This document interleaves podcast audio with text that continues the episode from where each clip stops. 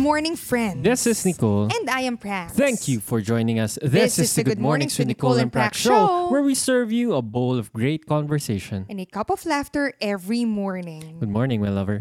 Good morning, Bebe. Hello, hello. How are you? I'm doing fine. Really? Yes. Are you really doing fine? Yes, yes, yo.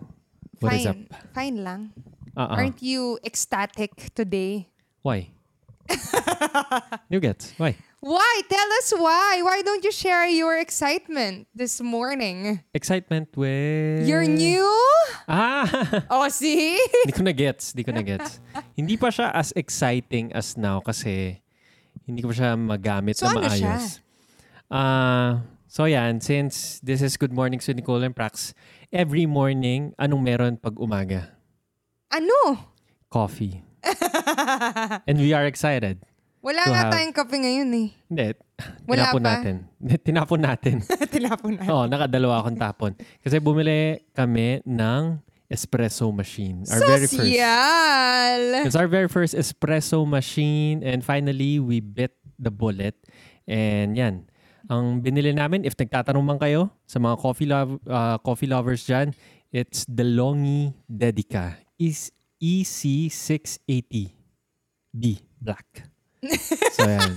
Okay, hindi ko na alam yung model. Basta alam ko lang, espresso machine. Yun lang. Ah, ano siya, DeLonghi Dedica. Yan. Maraming versions and models niyan.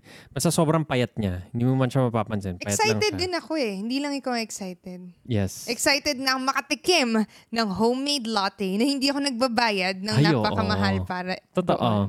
Ang, ang ano ko naman dyan is, mas gusto ko mag-serve. Kasi ah, recently, mas tining iniinom ko. Pero first love ko talaga is coffee. Before tayo nag-tea, First love never dies. Oo. So gusto ko pa rin naman nag-serve ng coffee and yan. At as in, bagong toy na lalaruin and pag-aaralan. Kasi so far, hindi pa ako makaproduce ng maayos na espresso and maayos na steam milk. Pero sabi nga naman nila, di ba, hindi, hindi ka naman marunong ng first try.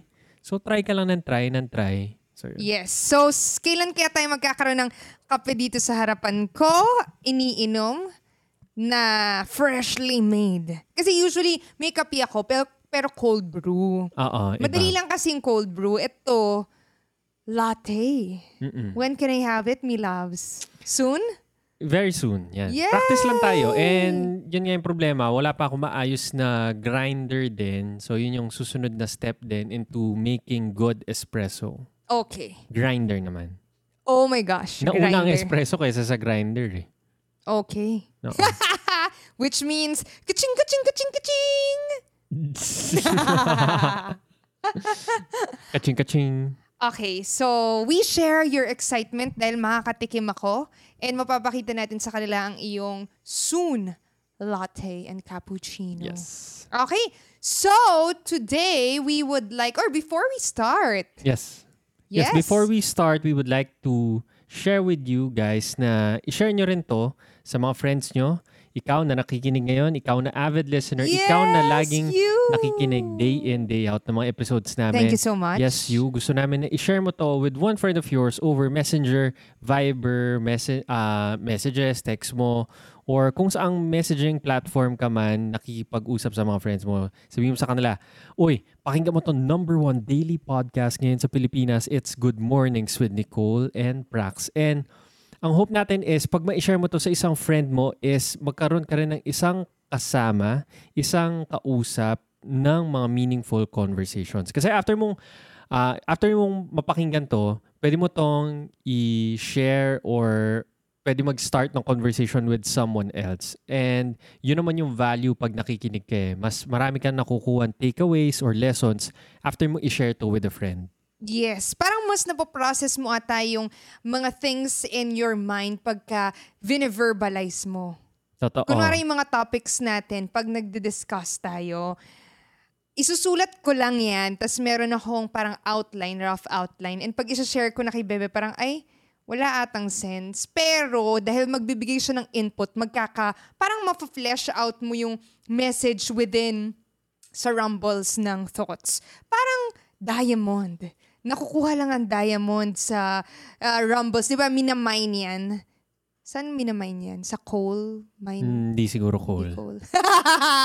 Basta minamine ang diamond. Same as uh, precious thoughts or yung mga lessons natin, minamine yan from a lot of experiences. And uh, ma-feel ko, parang mapoprocess mo lang siya when you start sharing your thoughts to others. O yan, si- kung nakikinig ka ngayon over audio, meron kaming video version nasa Facebook page namin with the same name, Good Mornings with Nicole and Prax. And if nanonood ka naman sa Facebook ngayon and hindi mo tumatapos, okay lang dahil ito ay isang podcast kung saan pwedeng pakinggan mo siya anytime, anywhere, and kahit wala kang internet. As long as i-download mo lang siya. Pwede mo siya i-download over Spotify, Apple Podcasts, or sa favorite na podcast player ko, Overcast. Yes. Okay? So, thank you, thank you sa mga dear listeners natin and thank you in advance for sharing to at least one friend. Yes. So that's okay? it. So, ngayon ay linggo. Sunday. And every Sunday, we discuss something about serenity. Serenity. Ang ganda, no? Serenity. Parang yes. yung Gusto ko milk yung word na yun. Ay, Ah, milk tea. Hindi kasi Yung brand. brand yun na-associate ko doon eh. Dahil yun yung una kong parang, Milk tea chain yun, di ba? pa ba yun? I think Sa Manila yun eh. parang wala na. Di, before meron dito. Dito sa Pampanga? Meron, meron Wala! dito. Sa Clark, meron din sa may AUF. Serenity? Oo. Okay. Kala ko sa Manila lang eh. yun. Okay, so meron pala. Meron, meron dito. Okay, so, Pero at- parang hindi sila nag-flourish. Medyo nag-close din sila oo, after. hindi nga. Mm. So, every Sundays, we, it's a serene Sunday and we discuss something about mindfulness, di ba?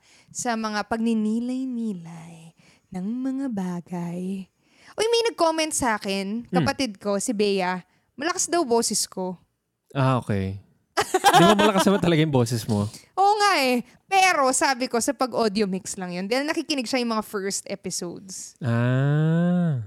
Di ba hindi pa ganun ka-mix yung mga yon?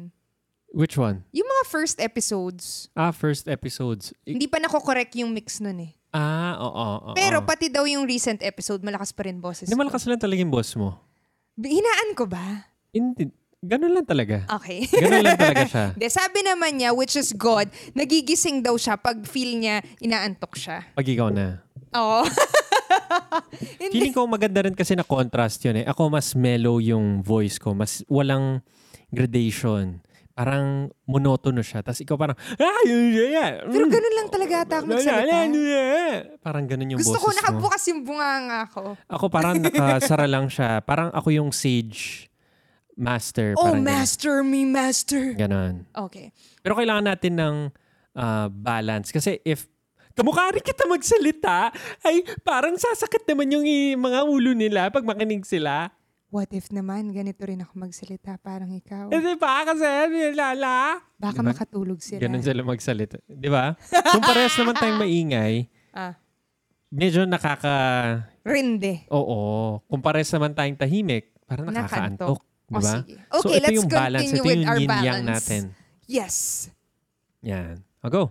O ano? What's with so, Serene Serene Sundays? Sundays, ang pag-uusapan natin ay, ang pag-uusapan natin ay about, hindi, okay, itatouch Oh, natin sige. yung, Oh, okay. no, itatouch natin is yung health. But what about health? Health in terms of as we grow, parang health as we get older. Meron kasing, last time, kasi kailan ba yun? A few weeks ago, nag-meet kami ng mga high school friends ko. So, ayan na, dahil may bagong baby, si Jelly, yung aming high school friend. And doon, every time mag-meet kayo, hindi naman kami lagi nag-meet, pero pag may mga like occasions na get together, masaya. Parang bumabalik yung bonding nyo nung high school kayo. So, masaya siya and feel ko nga mas fun pa. Ngayon, yung mga pinag-uusapan doon na topics, parang nag-change siya over time. Kasi may time na kakagraduate nyo lang, so kakastart sa work, ang pinag-uusapan nyo is all about work. Saan ka nag-work, kumusta work, stress work, da da da da da. Tapos eventually, pag-uusapan nyo is love life. So dating, ganyan, ganyan. Tapos, after nun, pag-uusapan nyo naman is yung mga kinakasal na. Ayan, ah, kinakasal na yung iba. Yung iba, wala pa rin. Yung iba naman, nagkaka-baby na. So, iba-ibang stage. Hanggang ngayon, recently, yun nga exactly, may nagka-baby na sa amin, kinasal, tapos iba, love life, or naghahanap pa rin ng love life.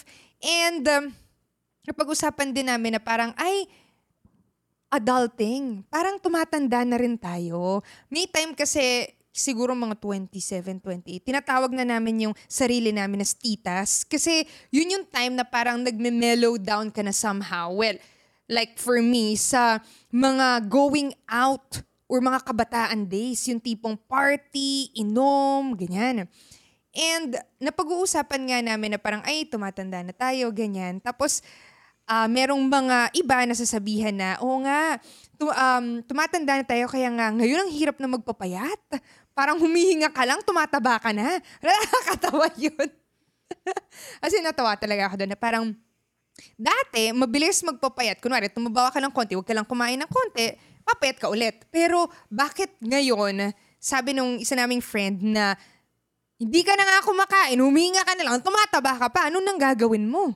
Tapos may isa naman is sumasakit yung niya, ganyan. Ano pa ba?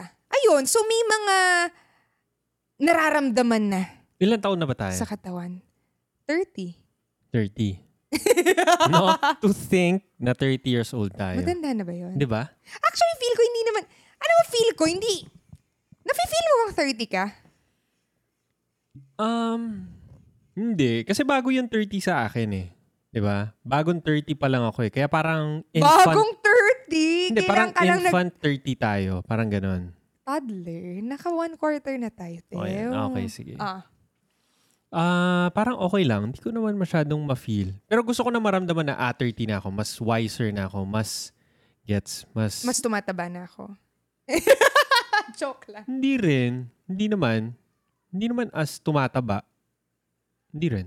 That's true. Hindi kaya ko lang na-share yun is, it's a thinking na pag tumatanda ka ba talaga comes though, with those are ailments. Kasi ako naman, recently, hindi, pero I don't think it's associated with age. Kunwari, nagkakaroon ako ng, dati nagagawa ko to sa pag-yoga practice ko. Ngayon na-injure ako. So, sumakit yung wrist ko, nagka-injury ako sa shoulder. Pero I don't think it's related with, ang tawag dito, with age. Get, with age. Simply because, kunwari, shinare nila yon Ako, hindi naman ako makarelate kasi feel ko, in terms of health, okay naman ako. Wala naman ako naka, nararamdaman na masakit except dun sa injuries ko na feel ko related yon dun sa activity ko na pinili kong gawin ngayon. Pero not Sports necessarily. related siya. Oh, hindi siya age related. Oh, feeling, ang thinking ko, hindi siya age related. So wala naman akong sumasakit na hindi sports related or kunwari nagigain ng weight, etc. So, ayun lang. And napaisip lang ako at that time na parang, uh, ganun ba talaga pag tumatanda? Last time naman kasi umuwi ako, tapos yung lolo ko si Daddy Groovy, nakita ko, eh parang may sakit siya. Sabi ko, uy, kumusta ka na? Parang may sakit ka. So, sabi niya, ah, hindi, ganyan talaga, tumatanda na. So, parang, pag nung narinig ko yon parang the week after ata yun o yung weekend after na yun, parang ganun ba talaga pag tumatanda ka? Mas nagiging prone ka ba na magkasakit? True. Mas prone ka nga na magkasakit pag matanda ka. Okay. Totoo naman din yun. Totoo naman. Totoo din yun. Which is, Pero uh-oh. doesn't excuse you from saying na wala ka nang gagawin about it. Totoo. And kahapon, meron naman tayong na-meet. Kahapon lang ba yun? Oh, nung binili natin yung espresso machine mo. Ah.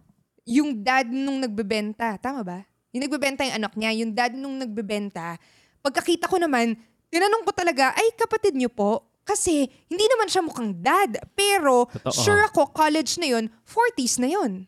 Of, uh, if we count natin 30 years old siya, nagkaanak, nasa 48 na siya, mag-50 na siya. Mag-50 na siya, tama? So parang, nung nakita ko naman siya, ang fit niya, as in, um, may pagka-hot pa siya. Hindi siya hot na like type ko, pero hot siya dahil magandang katawan niya. Magandang katawan Hindi niya. siya batak, pero lean siya. Hindi siya batak, pero alam mong in-check yung health niya. As in, hindi na ako nahiya. Sinabi ko, ay, kapatid niyo po. Pero alam ko tatay niya. Kasi Oo. sinabi mo tatay niya, pero hindi niya kamukhang tatay and ayoko siyang ma-offense. So sinabi ko, uy, ah, kapatid niyo, sabi ko. Sabi niya, ay hindi, dad ako. Sabi ko, ay, di po kayo mukhang dad. Sabi ko, um, tinanong ko pa, nag-exercise po kayo? As in, tinanong kong ganun dahil Oo. amazed na amazed ako nung nalaman ko na tatay siya ng college student. And sinabi niya, oo, nag-gym ako.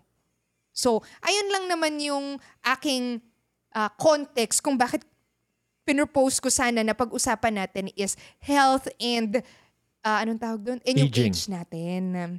Health Ikaw, meron ka aging. bang uh, opinions or story about health and aging? Anong tingin mo? Kasi tayo, everyday, tumatanda tayo. Wala akong story particularly, pero meron akong opinion about it. Lagi ko itong sinasabi, like kunwari, ever since bata, nung bata kami, laging sinasabi, oh, kainin nyo na lahat ng gusto nyong kainin habang bata kayo. Gets? Lagi nila sinasabi yun. Tapos, naiisip ko lagi, wait, bakit tama yung statement na yun? Bakit? Like, yung kinakain mo nung bata ka doesn't excuse you from eating bad stuff or junk foods, di ba?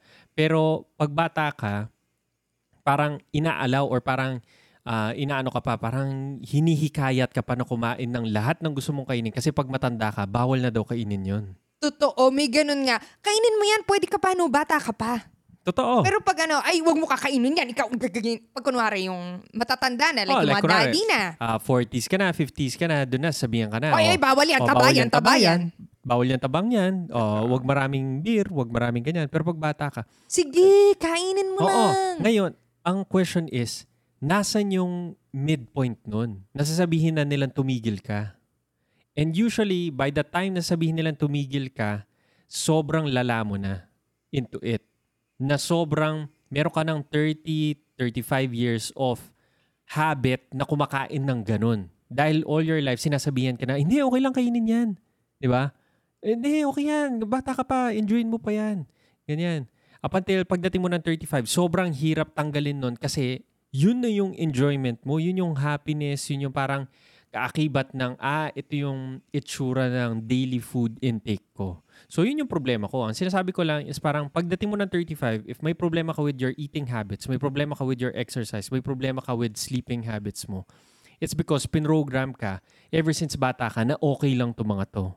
And ngayon, ngayong nararamdaman mo na lahat ng mga ailments, nararamdaman mo na lahat ng negative health uh, consequences nun, it's because pinagbabayaran mo na yung utang mo. Yung Totoo. utang mo is hiniram mo nung bata ka. And ngayon, kailangan mong bayaran yun. Parang yung sinasabi natin na kapag late ka natulog, hindi nag extend yung araw mo.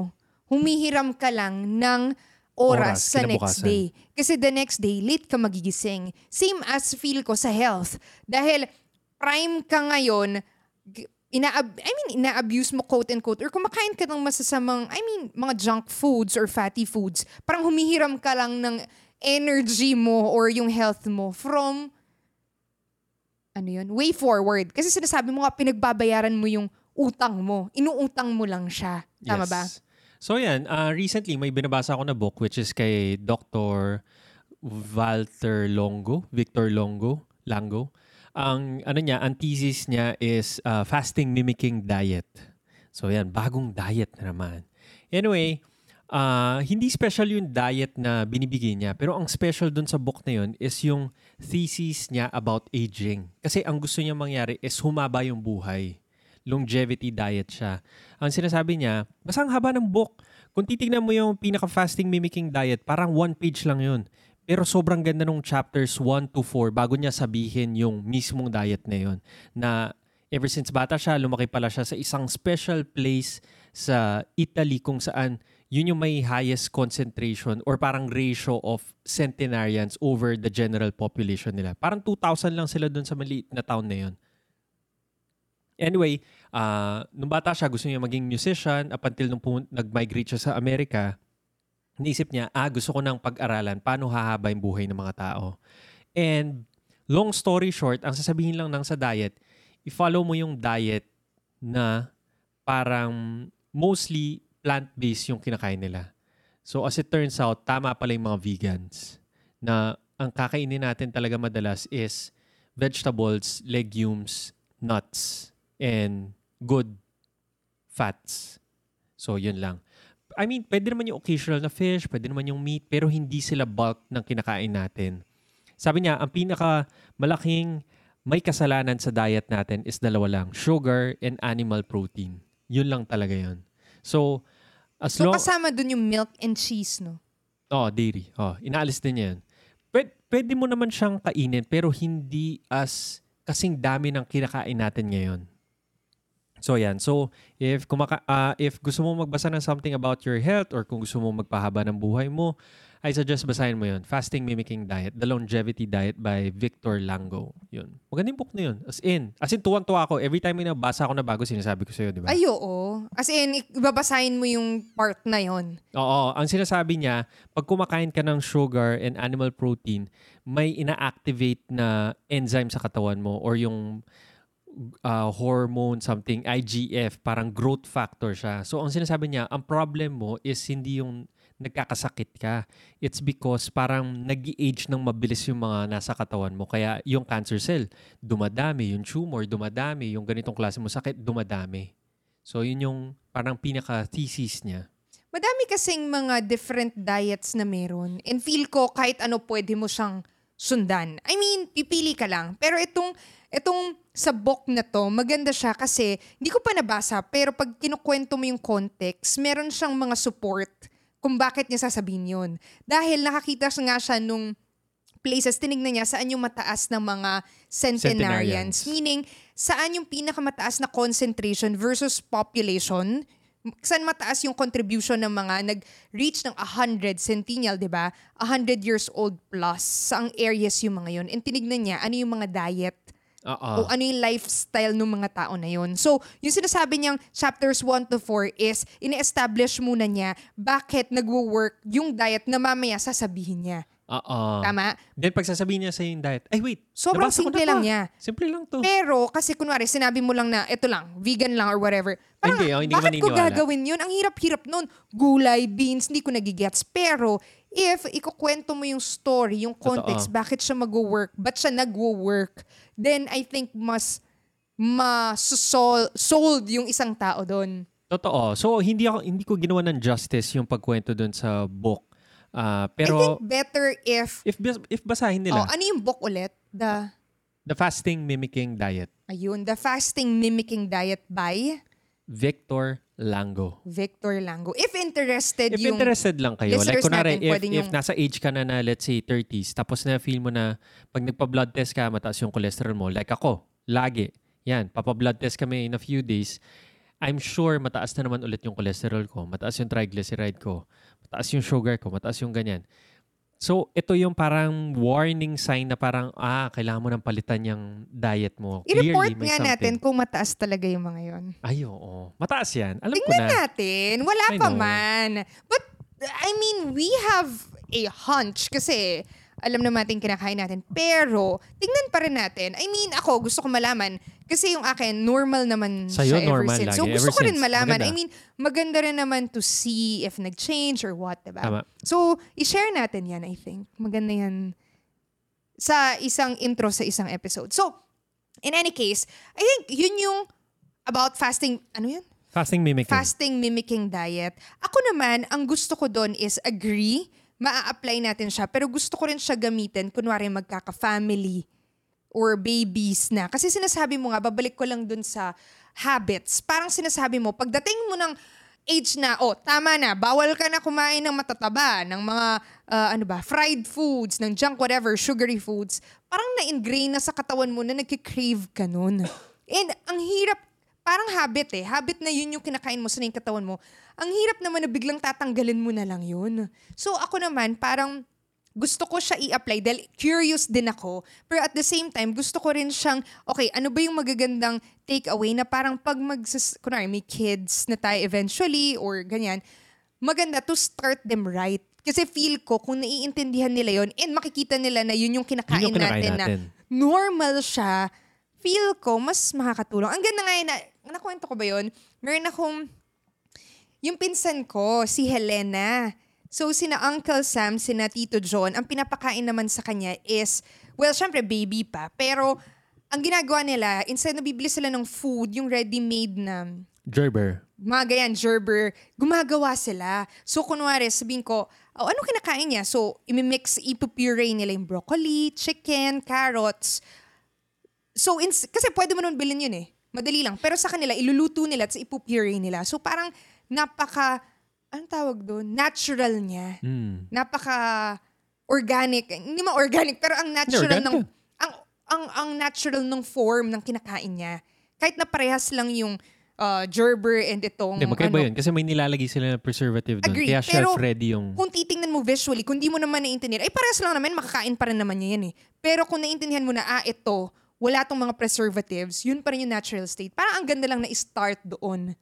Yung, kunwari, may mga kids. Yun, tama naman. After ng diet, ang susunod na concern ko naman is exercise. Yan. Ever since nung bata ako, aaminin ko, hindi talaga ako active sa kahit na anong sports. Nung, ay hindi, meron. May isang sports na nilaro ko nung elementary ako. Nung high school, medyo naglalaro pa, pero hindi na as much. Football. Yan. Akala ko, sasabihin mo, chess. Hindi, naglaro din pala ako ng Oh, chess. pero hindi kasi siya physical Pero hindi siya eh. active. Hindi siya physical. Akala ko talaga yung sasabihin mo. Ah.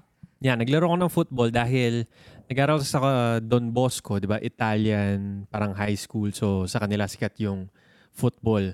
So, naglaro din ako ng football. Pero, nung tumanda na ako, I mean, nung pumasok ako ng college, wala akong physical... Ay, hindi, nag-ano rin pala ako. Nag hindi naman varsity, pero training team ako ng judo. Pero na-injured din ako. Then after nun, may mga sports ako na sporadic. Yan, nag-swimming ako, nag-run ako, nag-powerlifting ako and stuff. And I think okay din na nung 20s ko, na-build ko yung parang joy. Nahanap ko yung joy in doing something, in exercising. Like, up until ngayon, guilty pa rin ako. Hindi pa rin ako as consistent as compared nung sa Bali. Talaga mas everyday ako nag-run. Ngayon, mas sporadic siya. Minsan, one week wala. Minsan, one week, dire-diretso. Minsan, one week. Pero at least, meron pa ring regimen and meron pa ring habit, sort of, yung pag-exercise. And I think sobrang, I mean, pagdating mo ng 70s or 60s, sabi nga nila, ang pinaka-importante lang, eh, narinig ko to sa isang Tim Ferriss na podcast eh, kasi tinanong yung doktor, sabi niya, if meron na exercise na kailangan gawin ng mga uh, matatanda para sa longevity nila, sabi niya, alam mo, sobrang simple lang ng exercise na kailangan nilang gawin. Alam mo kung ano yun? Sabi niya, mag-squat sila. Yun lang. Kasi sabi niya, pag tanda mo, sobrang hina ng pelvic muscles mo and sobrang susceptible ng hip flexors mo. Eh yun yung parang pinaka ina-activate ng squats. Eh usually pag pupunta ka sa gym, tinitingnan nila yung mga nagsasquat, sabihin nila. Dati ah, pumunta ako sa isang gym, nakita nila nagsasquat ako. Sabi nila sa akin, nagpapalaki ka ba ng puwet? Babae ka ba? Gets, hindi man nila naiintindihan na ang squats is ang king of all exercises na sobrang total body, full body workout siya. And ganun ka-importante siya up until pagdating natin sa pagtanda. And in summary, parang pag tumanda ka na, if by 70 years old, ngayon ko pa lang sabihin sa'yo na, ah, importante ang squats sa'yo. I doubt it na gagawin mo yun. Dahil hindi mo, sobrang foreign niya and ang laki ng hurdle para magawa mo siya. I'm not saying impossible uh, impossible siya. What I'm saying is parang ang ang ano yung sabi nila, ang tamang time para nag-start kang exercise is 20 years ago. 'Di ba? Para sinasabi nila, yun yung pinaka-optimum time na nag-start ka 20 years ago. Ganon? Oh, pero sabi nila, merong second best time para mag-start ka mag-exercise. And kailan yon? Ngayon. Ngayon. Kasi hindi mo na may babalik yun eh. Let's say 70 years old ka na, sasabihin mo, ah, sana 30 years ago nag-start na ako mag-exercise. Tama. Tama, dapat 30 years ago nag-start ka na. Pero, tapos na yun. Wala na tayong magagawa. So, ano na lang gagawin mo? Mag-exercise ka ngayon. So, yun. Yes po. Yes po, mag-exercise na po kami. Yes. Opo. Sinasabi ko rin yun sa sarili ko eh. Feeling ko eh. Na every time nagsiskip ako ng mga exercise, yun lang yung sinasabi ko na kailangan part talaga siya ng calendar mo. Hindi siya, ah, naisip ko mag-exercise. Exercise ako. And ang pinaka-effective for me na time na mag-exercise, first thing in the morning. Yan. Kasi usually yan yung time na kontrolado mo eh. Wala pang hurly-burly, wala pang mga shun-shun kenneler, ganyan. So that's it for me. Exercise. Mag-exercise na daw tayo. Tara na, tara na. Hindi, pero agree ako doon in terms of yung exercising. Uh, the second best time to start is now. Speaking of that is yung yoga teacher ko sa, one of my yoga teachers sa Cambodia, si Dwi. Mm. Si Dwi, nag-start siya mag-yoga alam ko earlier, pero yung Ashtanga practice, parang nasa 30, mid-30s na siya. 35 ata, 34. And kung makikita mo siya ngayon, nasa mga late 30s na siya, Hindi siya mukhang late 30s. Mukha siyang ano, Mukhang ka-age pa natin siya. mukhang ka-age. Pwede Ay, siyang totoo. 28, 29. Totoo. As in. Pero yun, May anak na rin siya. may anak siya, dalawa. Di ba? Late Nung nakita ko siya, kung di mo 30s na sinabi siya. na late 30 Ay, siya, hindi. hindi ko, hindi ko maiisip. Ang ganda ng katawan niya, very young, youthful, ang ang gaan ng yung vibe niya. And siya nag-start siya mag-exercise parang mga late 20s or early 30s. Hindi, parang early 30s eh. Kasi kinukwento niya dati, mataba siya. Oh, hindi ko alam. Oo, parang, parang medyo chubby-chubby siya. So, ayun, yoga naman yung nakapag-introduce sa kanya. And yes, 20 years ago pwede mag-start, pero it doesn't mean na hindi ka pwede mag-start ngayon. Like for her, ngayon makikita mo, ay talagang fit talaga siya. And uh, yun nga lang siya. Dahil nagustuhan niya na nagtuturo na siya, nagpa-practice siya as in everyday. Siya yung hardcore na everyday, 6 o'clock, wala pang 6, nandun na siya sa Shala, which is yung yoga studio. Magpa-practice na dyan. Minimum yan, 2 hours. 1 and a half to 2 hours. Yan, hardcore. Pero nagpe-pay off. Kasi tingnan mo man siya. Even si, sino ba yun na-meet natin kahapon, yung dad ni Lawrence. Makikita mo naman, hindi sila mukhang Ah, hindi. mag-50. Actually, kahit yung asawa niya. kahit yung asawa niya, nakita nga natin siya, naka-gym clothes Ah, kahapon naka- eh. ah, naka-gym Mukhang mag-gym clothes, siya eh. So I think very important nga yung pagiging active, like physical exercise in terms of keeping ourselves healthy and youthful. I mean, it goes hand in hand eh. Ano yung kinakain mo and ano yung exercise mo. So, ayun lang naman. Sinasabi rin ba natin to sa sarili natin? Oh, sinasabi natin to sa sarili natin. Hindi, totoo. Kasi minsan, kailangan din nating marinig to. I'm sure may may isang tao makikinig din na parang, ah, kailangan niya rin marinig to. I mean, for the Totoo. longest time, pagdating ng January, sabi niya, ah, finally, pagdating ng summer, may six-pack abs na ako. Then pagdating pa lang ng third week of January, wait, nasa na yung pag-exercise? Nawala na. Di ba? And eventually, makita mo, fast forward 20 years, may sakit ka na in something, sasabihin mo, or nagwi-wishful thinking ka na lang na sana, nag-start ako 10 years ago. Totoo. So, sa totoo lang talaga yung aging, yung parang sabihin natin, ah, matanda na, may sakit na ako. Para sa akin, ayoko sabi, dapat hindi yun excuse. Hindi yun excuse. Yun yung sinasabi ko kanina, nagiging excuse na lang ba yung age dahil sa mga things na hindi na natin ma-pinpoint bakit naging ganito. Or minsan alam natin bakit, ayaw na lang nating i-admit. Mas madaling i-blame na, ah, tumatanda na ako. Kasi feel ko, excuse siya na tumatanda ka na kaya ganito, ganito. Pero wait, ano ba yung main reason? Ano yung, kung babalikan mo yung history, ginawa mo ba yung due for your body o inabuse mo ba siya? I mean, tinake care mo ba siya o hindi? Kaya ganito. Hindi naman bukas na bukas, ganyan ka na dahil lang, ah, kunwari, ano ba, Ah, mataba ka na bukas na bukas, nag-gain ka na ng 10 pounds dahil lang sa ginawa mo kahapon. Kasi tumanda ka by one age, kunwari, birthday mo kahapon. Ay, 30 na ako, ay, tumaba na ako bigla. Parang, ganun ba siya? Hindi naman At saka kung titignan mo, napaka, napaka small increments lang nung changes na, yung kunwari, gigising ka, 30 years old ka, obese ka na pala. Totoo. Di ba? Alam mo, Pero parang magti-take yun ng 5, 6 years of pangit yung kinakain mo, hindi ka nag-exercise, di rin maganda yung tulog mo, eventually magiging obese ka talaga. Totoo. Pero, Alam mo, sige, go. Ah, wait lang. Go. And eventually, let's say obese ka man ngayon, kahit na gagawa ka ng mga small steps lang, like kunwari, oh, every day maglalakad lang ako, hindi ako magra-run, Lal- lalakad lang ako 30 minutes. Eventually, next week gagawin ko 45, next week gagawin ko up until, oh, one hour na ako nagra-run every day. Tapos, uh, slowly, breakfast ko maayos, then slowly, lunch ko maayos ko, slowly, buong araw ko maayos na. Then matulog ako na maayos, 8 hours. ganyan.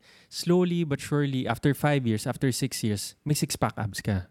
Hindi yun darating bukas, pero darating yun in a long time of long slogging na parang feeling mo wala naman nangyayari, tinitingnan mo yung scale, parang hindi naman siya gumagalaw. Pero eventually makikita mo, ay, nagmimake ka ng progress. Pero ang difference lang, ma- masyado lang talaga mahaba. Kasi feeling ko, ma- masyado tayong na in love sa mga pinapanood natin sa TV or sa mga ano na, ah, in two months, payatot na ako, may six-pack abs na ako. Far from the truth. Kailangan mo ng 10 years para lang maka- ma-achieve yung talagang dream na katawan mo or physique mo. And para maabot mo yung talagang optimum healthy diet na na talagang plant-based, hindi ka na masyadong nag ah, animal protein, hindi ka na nag-sugar. Matagal din yun. Huwag mo expect na let's say, addict ka sa sugar. Next week, hindi ka na kumakain ng sugar. Hindi, ganun ako. eh. Gusto ko ganun. Ikaw yun. Ako yun. Si all or nothing. Oo, all or nothing. Pero gusto ako ko talaga. naniniwala ako trust the process. Yung sinabi mong mahabang litanya na it will take time. Yes. So, yun, sig- siguro nare-remind ko rin yung sarili ko. Totoo. Na don't be too hard on yourself na Oo, hindi Oo. naman, eto, sa share ko lang talaga to dahil kahit na for example ako, sinasabihan ako, oh yung payat-payat mo, hindi ka tumataba, etc. Meron pa rin akong ginagawa to optimize my like exercise or yung kinakain ko. For example, may mga times na maglalaps talaga ako. Like, kung chichitos siya. Oh, nagchichitos ako. Which is okay lang. Bibilin ko talaga. Bibili talaga ako ng chocolates and okay lang. Pero ang sinasabi ko lang is, ano ba yung bulk nung, nung kinakain ko? Parang 90% of the time. Oh, 90% of the time naman, malinis siya. 'Di ba? Kunwari, even dun sa longevity diet, may mga times na kumakain sila ng animal protein. Oo, kinukwento nila. Correct. Mag-spaghetti meatballs daw sila, ganyan. Kahit na sabihin natin na vegan sila, may times na kakain sila ng ganun. And okay lang kasi 90% of the time, which is yung Pareto, 80-20, di ba? Oo, Yun 80-20. pa rin, tama pa rin kinakain mo. So anyway, going back dun sa sasabihin ko, ah may time na gusto ko mag-change ng diet. Tumaba ako noon eh, nung san ba yun? Ay, nasa US. So nag, aral ako doon for a semester exchange student. And nag-gain ako ng uh, 15 pounds. As in, 15 pounds. Chabilita ako noon. As in, taba-taba ako. Cute-cute na mukha ko. And kailangan kong bumalik dun sa... Siyempre, gusto ko naman pumayat. Bumalik. Hindi na talaga kasya yung mga damit ko.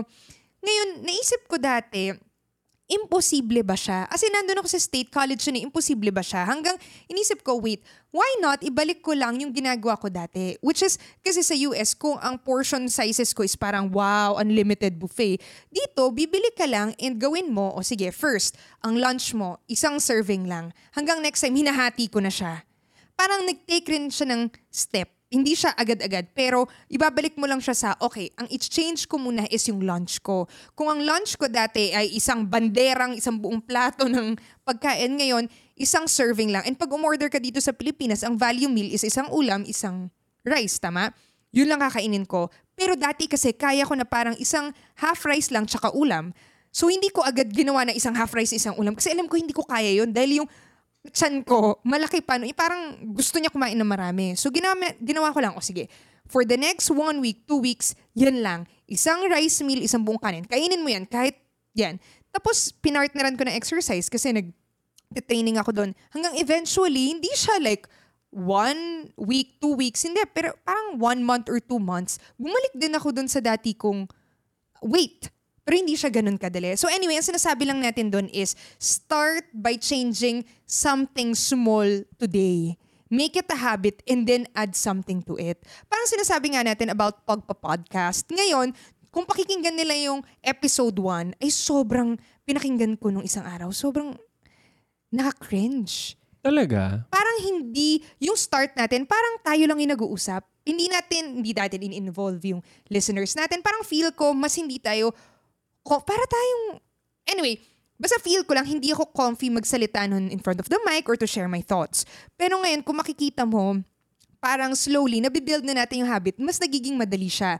And ngayon, kaya na natin magdagdag on top of it. So, after natin maging sanay magsalita sa mic, ano yung dinagdag natin? Kasi habit siya. Dinagdag naman natin is, okay, improve natin yung video quality natin. Totoo. okay, lagyan naman natin ng mga B-rolls yung mga video natin. So, feel ko, nagko- nagko-compound siya, but it will take time. And now, from that first podcast recording to now, which is what? Two months? More than 60 days na nag-improve na siya, which is Malayo na. malayo na, which is, I think, the same for health. You start changing something small, make it a habit, and then you start changing another one, another one, hanggang sabi mo nga, mag, ano yun, compound yung difference and magiging, ayun yung result na gusto mo. So, yun, may dadagdag ka pa pa. Yan na, yan lang. Feeling ko, yan lang naman yung pinaka-thesis natin na hindi hindi excuse yung age natin for bad health. Dapat. Agree. Every time. And I hope kayo din na listeners, ah yun din yung maging belief nyo na hindi dapat maghinder yung, he- ay, yung age natin sa mga ailments na nararamdaman natin. Agree. Yan, yan. And feeling Okay. ko nga, parang feeling ko, mas ini-empower tayo nun eh. Na meron tayong pwedeng gawin sa health natin. True, hindi siya dahil tumatanda ka na, doomed ka na to be in a Totoo. wheelchair. Hindi yun yun. Hindi, doom ka pa rin to be in a wheelchair. Kailangan mo pa rin aminin na at some point, aabot ka doon. Pero ang ano mo lang is, aabot ka doon na hindi nahihirapan, like hindi filled with ailments. Pero dahil sa physical, Hindi na lang talaga niya kaya. oo, Tama naman. to its limits, parang nasulit mo yung limit na yon. Hindi yung pagdating mo ng 30, Hindi eh, naka-wheelchair ka na up until 70. Mahirap naman yun. Parang yung pagdating mo ng 70, 71, doon ka pala magiging wheelchair ridden. Parang ganon. Talaga? Or 80, Pero may mga 90. kilala ko na hindi naman naka-wheelchair na 70. Totoo. Hindi, ang sinasabi ko So, lang, parang ko- sulit lang. Hindi, wala pa tayo dun sa age na yon pero naniniwala ako, just the same as, kung sasabihin mo, usually, pag tatay-ish na mga 50, matataba na yung tiyan, Totoo. hindi masakit-sakit na yung kasukasuhan, mataas yung cholesterol, feel ko, yun kasi medyo mas malapit feel ko sa reality ko dahil may nakikita ako na ganong age, hindi naman ganun yung ano, si Cliff, yung isa kong Ay, kasamang oo. yoga. Ay, Batak pa rin siguro niya? 60 na yun.